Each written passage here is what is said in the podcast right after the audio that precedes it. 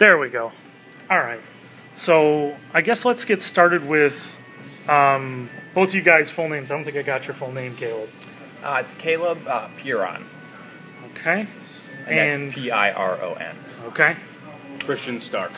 Right, and I got your name. It's a lot easier to remember. So many less syllables.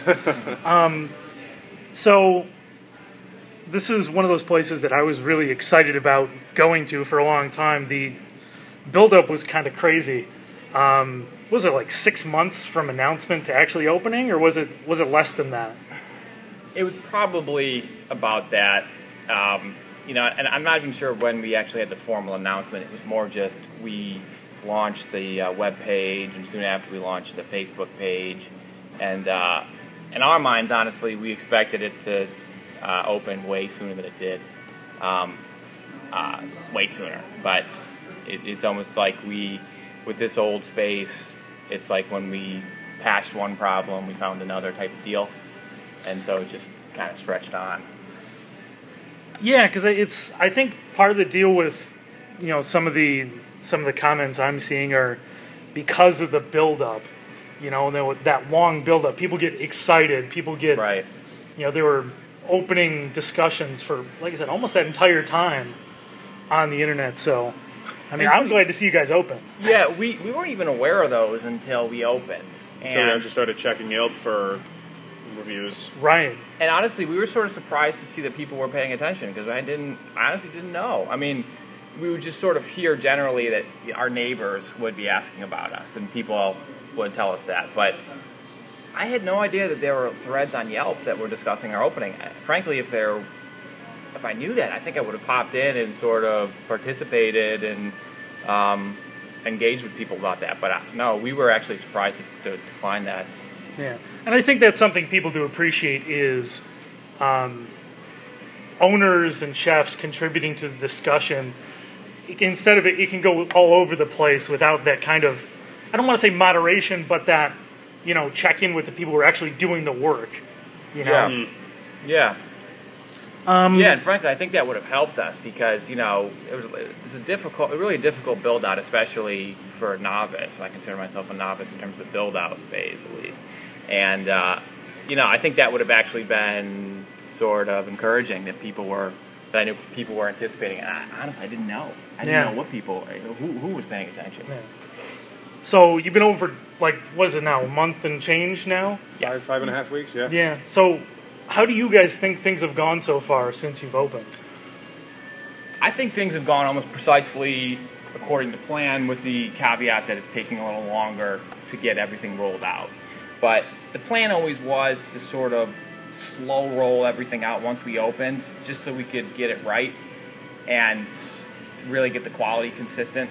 Um, the way we produce food is actually different. I think it's I think it's not it's it's it's accurate to say it's novel because I don't think anybody else produces food the way we do. So no one here on staff or me has any experience producing food soup to nuts this way. And so Right.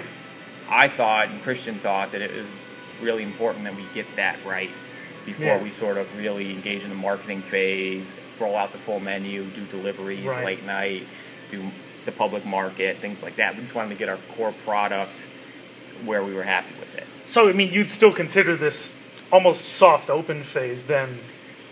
soft open with we're ready to at this point I, we do need to be, be fully open so we're working on what will be the full opening um, the, the hallmarks of that will be a delivery service a full menu obviously including the specials um, uh, hopefully doing things like the public market and perhaps some, some festivals just because we feel like our food is sort of tailor-made for that type of a crowd Yeah. and um, you know rolling out our coffee program and potentially an ice cream program. Um, it's tough because everything we do, we do in house and we build from the ground up. You know, we don't just call Sysco and say rent us your ice cream machine and send us your ice cream base. We have to figure out how to make it without an ice cream machine necessarily and how to make it you know from scratch. And so uh, we're working on all those things. But once we get a couple things like delivery and a full menu, I think we'll, we will be no longer soft open. We will be open. Yeah, and I, I think that's uh, some some of the frustrations I've been reading. I actually asked people for for different questions online. Um, people seem to be a little frustrated about the hours so far, and you know, somebody had mentioned, you know, that she had come, tried to come a few times during posted business hours, and were you were only open like once or twice. Mm-hmm. And something people were asking about was um, having hours posted as they change on like Twitter or Facebook, so people can reference it during this soft phase. Yeah. I, I think she's absolutely on point, and, and I know who you're talking about. Yeah. We, we know who it is, and I've been hoping I I run into her here just because I've been wanting to apologize and sort of explain to her for a while. I haven't. I actually, I don't. I'm not even sure if I know her. If I saw her, I know what her name is. That's about it. But I, I Oh, know- sure, I didn't know her until I met her at one of the events either. So. Yeah, so I know she in particular has been frustrated. and I feel horrible about that. Um, uh, in terms of posting daily hours, I, I think that's that's something we should do. Um, the issue is uh, the closings recently haven't been really something we had notice of ourselves. It was more like we had things like equipment failures that uh, you know caused us to have to kind of uh, make the decision to close rather like sort of suddenly. Um, Yeah. And so, uh, you know, that's why we didn't really, you know, post like a weekly schedule. I mean, because even during that period where we were kind of open haphazardly, we intended to be open nine to nine Monday through Mhm. Saturday Right. And it just didn't work out that way. And one of the things is, you know, during those periods, I mean, we could have stayed open. I had products to sell, but uh, for one reason or another, it just I didn't feel it was going to be as good as it could be. So I, I would almost rather. It, it, it hurts us to close. It's not. It doesn't benefit us. It hurts us. Right. But I don't want people who are potentially coming here for the first time to come on a really bad day, experience that, think that's representative, and not and think we're serving something mediocre. Right. I would rather kind of hurt myself in the in the short term if we could sort of, uh, you know, protect the quality of the product in the long term. Right, and I think that's one of the things I've noticed since I've been coming since the first week, fairly consistently, is that you guys have made a number of modifications in the formulation of the food, the the saucing of the food, the different flavors, and I appreciate that as a constant improvement process. Is the intention to get to a point where it's consistent for a long time Absolutely. or is or do you want to evolve things over time still after things are I want to say solidified? I mean, we're, we're going to reserve the right to have certain changes to reflect things like seasonal ingredients, but generally speaking, we want a consistent product. And the reason we change things isn't because we're feeling whimsical that day, it's because we feel like we're making an improvement. Or a problem has been identified for us that we weren't aware of. And in the course of service, we you know notice that uh, something can be improved on, and so we try to improve it.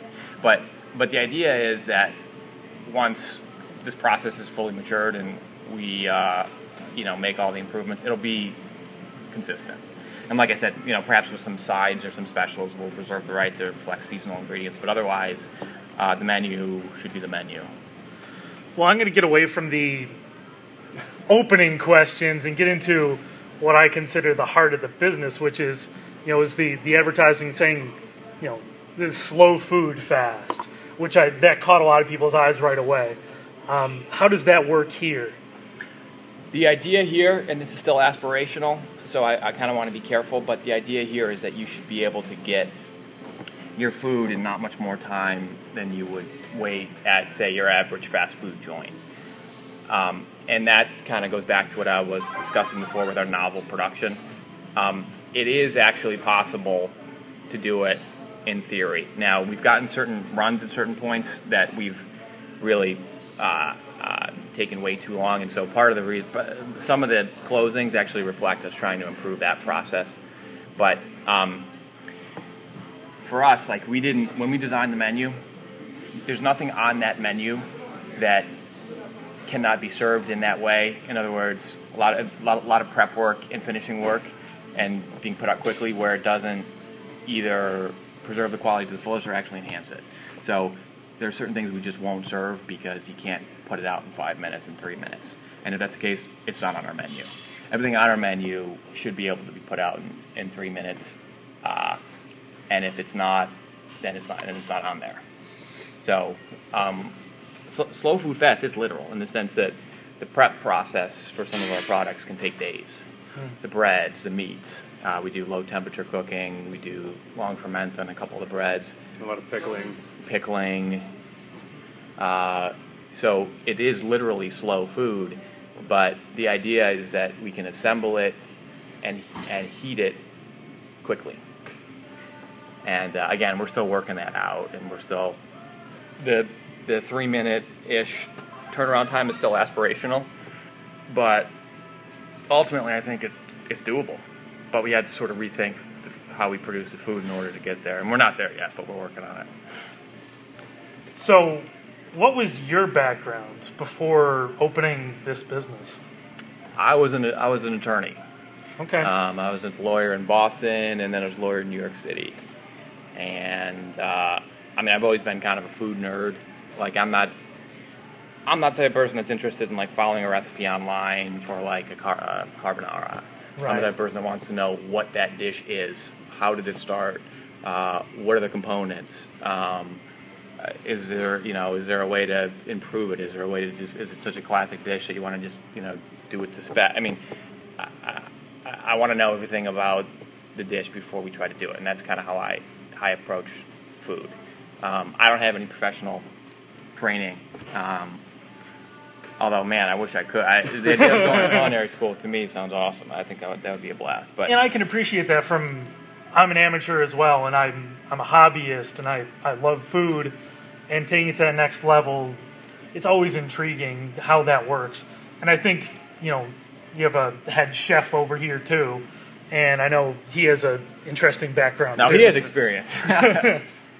I, uh, food wise, well, I, I had a, a, a chef position in a Manhattan barbecue restaurant for a lengthy period of time, and uh, oddly enough, it was across the street from an apartment that Caleb had for a period of time. Uh, although we did not know each other at that point.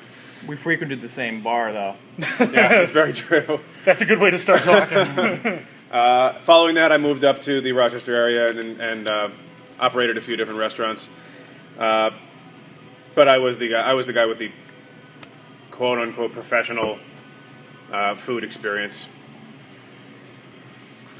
So now I've I've been interested in the I wouldn't say these exact style of buns, but steam buns and this kind of food for a while, um, both in you know brick and mortar establishments like yourselves and at food trucks.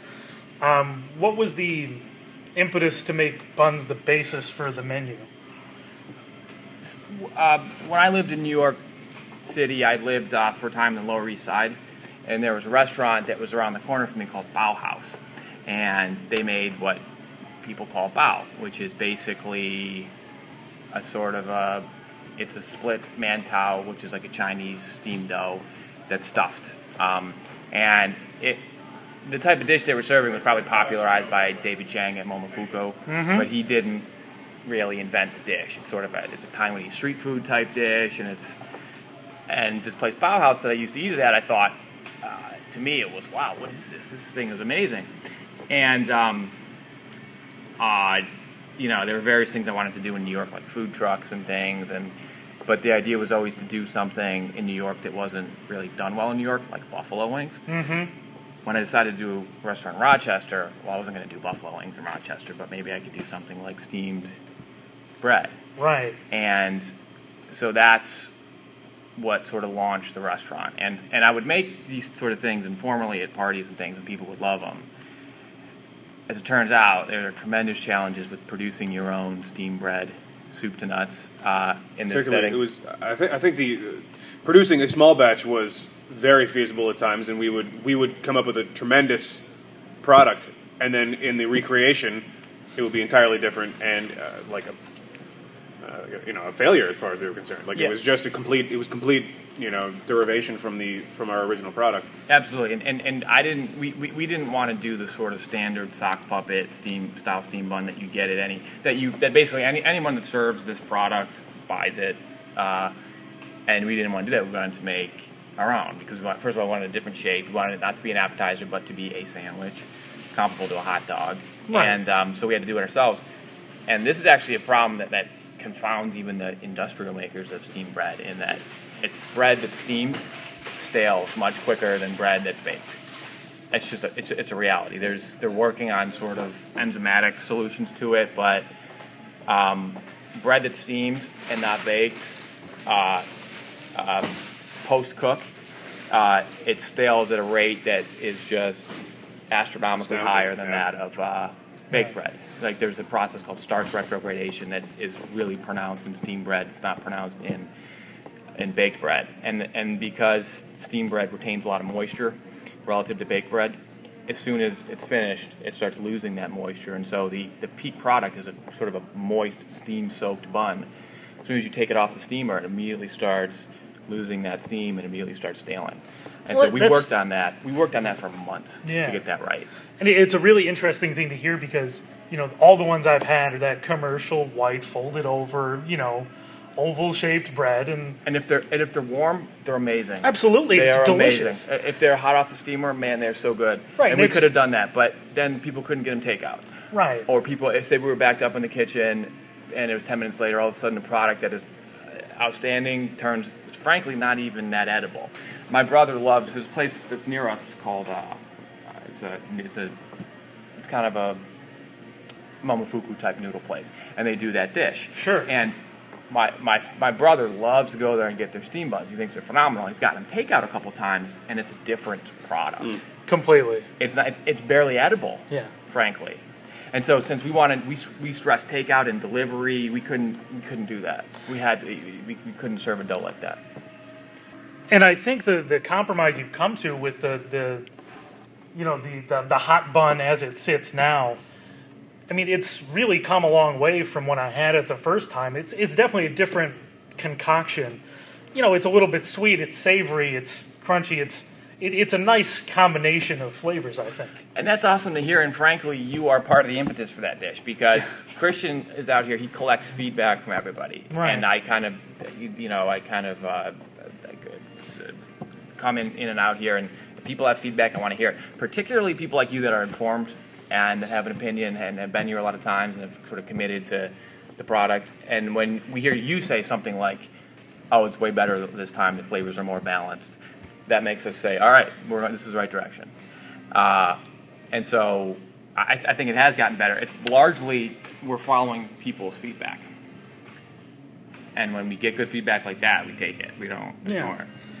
And I think that's it's exciting to hear that from, like I said, an enthusiast background, to to see people trying to make positive changes when they're warranted. I mean, I appre- I understand when people go in one direction, and they have tons of experience and it's a passion project, and and I understand if they stay with one thing, but when it's an evolving target, I, I, I have an appreciation for that as a as an amateur from a cooking perspective.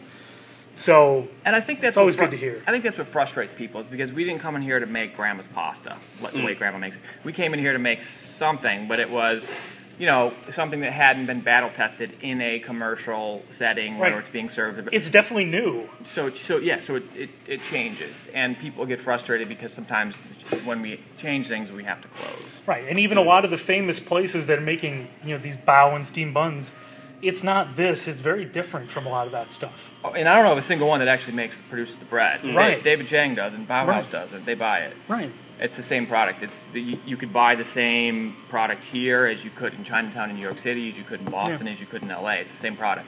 They just throw it onto a steamer. Yeah.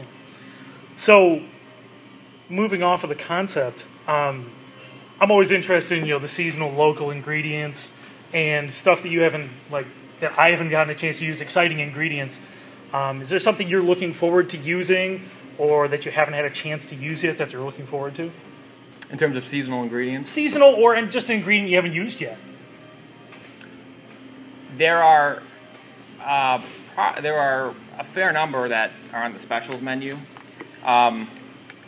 which was a pretty nice specials menu, at least as it was originally formatted. Yeah. I thought it covered a uh, good range of different foods from uh, upgraded comfort foods to you know some interesting items. And that's still intact, by the way. We haven't like the whatever's online is still actually and and the rest, and those, I mean, that food is ninety five percent developed. It's more like packaging at this point, and just get, uh, adequate kitchen staff, things like that. I mean, that, that that food. That's when we were sitting here not opening for months. We were developing that food.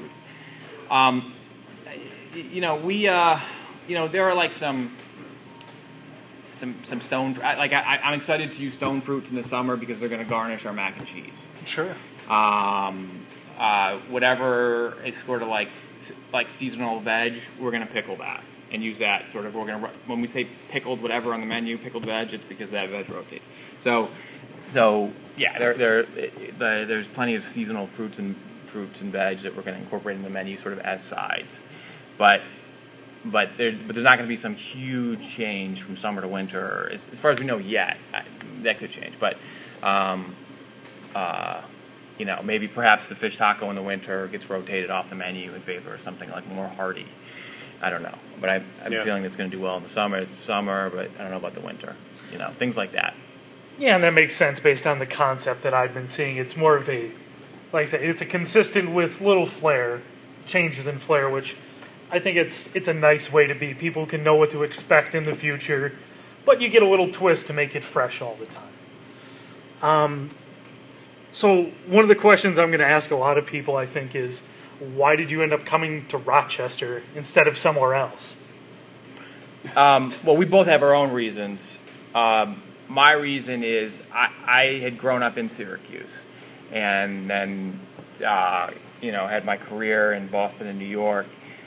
And when I wanted, when I realized I had to do a restaurant, because that's sort of what I, I had to do it, and sort of, um, I, I, it quickly became evident that it wasn't something I could do in New York unless it was a food truck. And at that point, the food truck saturation had hit, and it just it, was, it wasn't the right thing to do. So I have two brothers that live in Rochester. I had spent a lot of summers here. I prefer it over Syracuse vastly. And I, I- I came here um, to visit my brother when I was still in New York, when I was still kind of my plans were up in the air. I, I was maybe going to try something in Brooklyn, you know, maybe still hanging on to the idea of a food truck that I invested so much thought into. And, and I came back here and he took me to good luck. And It's an exciting place in Rochester. I had a phenomenal meal. I was blown away by the decor, the vibe, everything about it. To me, I said, "Wow! I didn't, I didn't think a place like that could exist in Syracuse." And I, before that, I didn't know a place like that could exist in Rochester. I mean, that was, to me, that that place was uh, some like one of the. It would have been might like have- some it good might- restaurant in Brooklyn, Yeah. Right. Yeah. and I was blown away by that. And I thought, "Hey, well," and it, it was busy. It And was yeah, busy. exactly. It's popular. Plus, it's it's stylish, but it's not it's not flashy. It's just good food. You know, I've eaten there a couple times, and my friends who drink, they, the drinks are well done. Mm. It's basically just it's really simple stuff in general, but it's done solidly well in a nice environment. Yeah, and you can tell so much space was put, in, or uh, so much thought was put into things like the space and the food. Yeah. And and again, it was popular. People were loving it, and so I thought, oh, geez, there is there might be a market for food that's slightly different. That here, like people are into food here. And then I went to the public market that same trip, and I said, wow, mate, you know, I should do this thing here. So that's what happened. Yeah, and it's a building community. You know, like the like you said with the saturation of food trucks in New York, our food truck community is just building. Our food community is just building. We're we're all new at this here, so I think it's it's an exciting time to be. I hate the foodie word, but you know, to to be a food enthusiast here in town, it's an exciting time because you guys come up with something new in Rochester.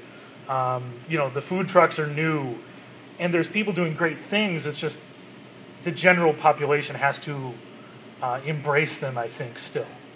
I think the young, and the younger crowd is really taking on to the new food more so, and that, that crowd is only increasing in population.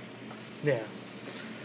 Um, so we mentioned good luck. Um, where else do you guys go to eat around town? I mean, that's something I'm passionate about is going to interesting places that try hard. Um, you know, do you guys, you know, get to sit down? Do you take out? Um, what kind of things are you guys interested in? Where do you go? I uh, Victory Garden I like a lot, um, especially since their menu uh, like doubled in size uh, six months ago or so. I don't get to go out that much though. I'm embarrassed to say I don't think I've been to a restaurant in Rochester in six months.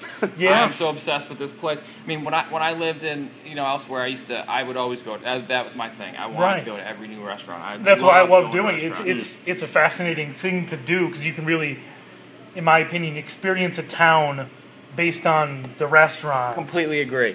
Completely agree. And it's it's almost like I'm almost afraid to open that that sort of Pandora's box because I start visiting all these places and getting like random inspiration. All of a sudden, I got a new menu. I don't want to do that. Yeah. And I think I, I've- not gone to a restaurant in I think six months, unless it's like the random birthday party or whatever. I went to Victoire, however you pronounce that. Yeah, I was confused about that. It's spelled wrong. yeah, but, but um, I, I, I have not. I just, I'm, I'm here. Yeah. it's like, and once this place, once we can get, if you know, we're able to get this place humming, if we're able to get to that point, then I can't wait to go start visiting all that because there's a bunch of great restaurants here that I'm aware of. There really are. Yeah. But I, I probably haven't been to any of them. Yeah. except for Good Luck. Yeah. Subway. Yeah. The subway across the street. It's, really uh, good. It's a delicacy, really. They're, they have these tremendous oatmeal cookies. Oh, when we when we were in the when we were in the build out phase here, I think I ate two out of two meals a day at McDonald's drive through. oh, Jesus mainly Christ. because I, I usually got hungry at like three in the morning. And they were the only place that was open. Um, And that's which got- that's one thing we really don't do well in Rochester is late night food. There's Yeah. so little open Mm. Past ten, and even I mean past midnight. There's nothing open except for Chinese takeout, and On then the- it's like two places. Mm. on this street. It's Subway. It's the two garbage plate places, Marks and former Gitsy's and McDonald's. And Gitsy's is, no, is only open until 10 now. Okay. New, new But ownership. when- it's called the Avenue Diner. I wouldn't have gone there past midnight anyways. oh, you would have gotten Gotta shot. watch out for the shootings. yeah. but for me, McDonald's was clutch because I could go, I could get a coffee, which is pretty, you know, it was fairly mediocre, but it was caffeine delivery Oh, device. huge caffeine too. I could get two double cheeseburgers, which were pretty it's pretty food. bad, but they food. were. It's food. there was a pickle on there, so I got some vegetables, and I think it cost me like three dollars, so it Yeah. didn't really impact my you know build out budget, and uh, I could just completely focus on my own food because it wasn't like I was going there to enjoy it. I was just going there for nutrition. Yeah. So So obviously not a ton of time to cook at home right now. you, For you, you- Uh, yeah, right. I haven't cooked at home in months. You, Uh, yeah, I cook the warm up Chinese food from down the street from my house um, in the microwave. See, Christian actually has a family. I Well, I have a wife dog and a a- wife. Close enough. I It's do more have- than I have. Yeah. I just have the dog. I just have Rosie. Yeah. So it's always interesting when I see the, the name of the restaurant, obviously based on the dog. Was there any other ideas for the name of the restaurant, or is that just like something that came to you? There were other ideas. Um, I knew. So, honestly, Chris, I think half the reason why like you and, and the Yelp crowd became interested in us initially, or at least became aware of us, was the name. Absolutely. It was it caught right away. Right. It's just a different name, and some people even think there's some sort of innuendo behind it. There actually isn't, frankly, but they can think that if they want, you know. But um, but it just you know because the signature item was something that we wanted to call a hot bun, Yeah. and because you know if you met Rosie, you would name your restaurant Rosie's too. I'm telling you, you would. That's So, pretty cool. I didn't have much of a choice in that. But ironically enough, she hates. She will not come in here. She hates it. Like she, one of my friends says she thinks she sees ghosts or something. But she she does, she dreads this place. The ghosts of old Chinese restaurant. I didn't want to say it. I didn't want to say it, but that's what she she she does not. It's almost like a threshold that that she will not cross. Like it is sort of spooky. But Rosie hates her own namesake restaurant. So I guess it's like listening to your own voice on a recorder. It's it's always terrible. yeah. I gotta tell you, the, the first time I, I did the inter- do an interview, I, I listened to my voice back and I listened to it at like a third speed. it was like nails on a chalkboard. Oh, did I hate that so much? It was terrible. Oh, I'm not gonna one. I'm gonna I'm gonna be just devastated at this. My voice. Oh, it's the worst. yeah. Um, I think that's really what I was trying to get at today. So I think I'm going to cut it off here for now and leave it open for more talks in the future. Maybe less interviewing more just like talking about how things are going later on because you know it's um you guys are fun to talk to. I know you're passionate and that's something I look for in the restaurants and people that I know and I like is people that are passionate about something whether it be food or writing or making movies or whatever, it's people that really care about what they do.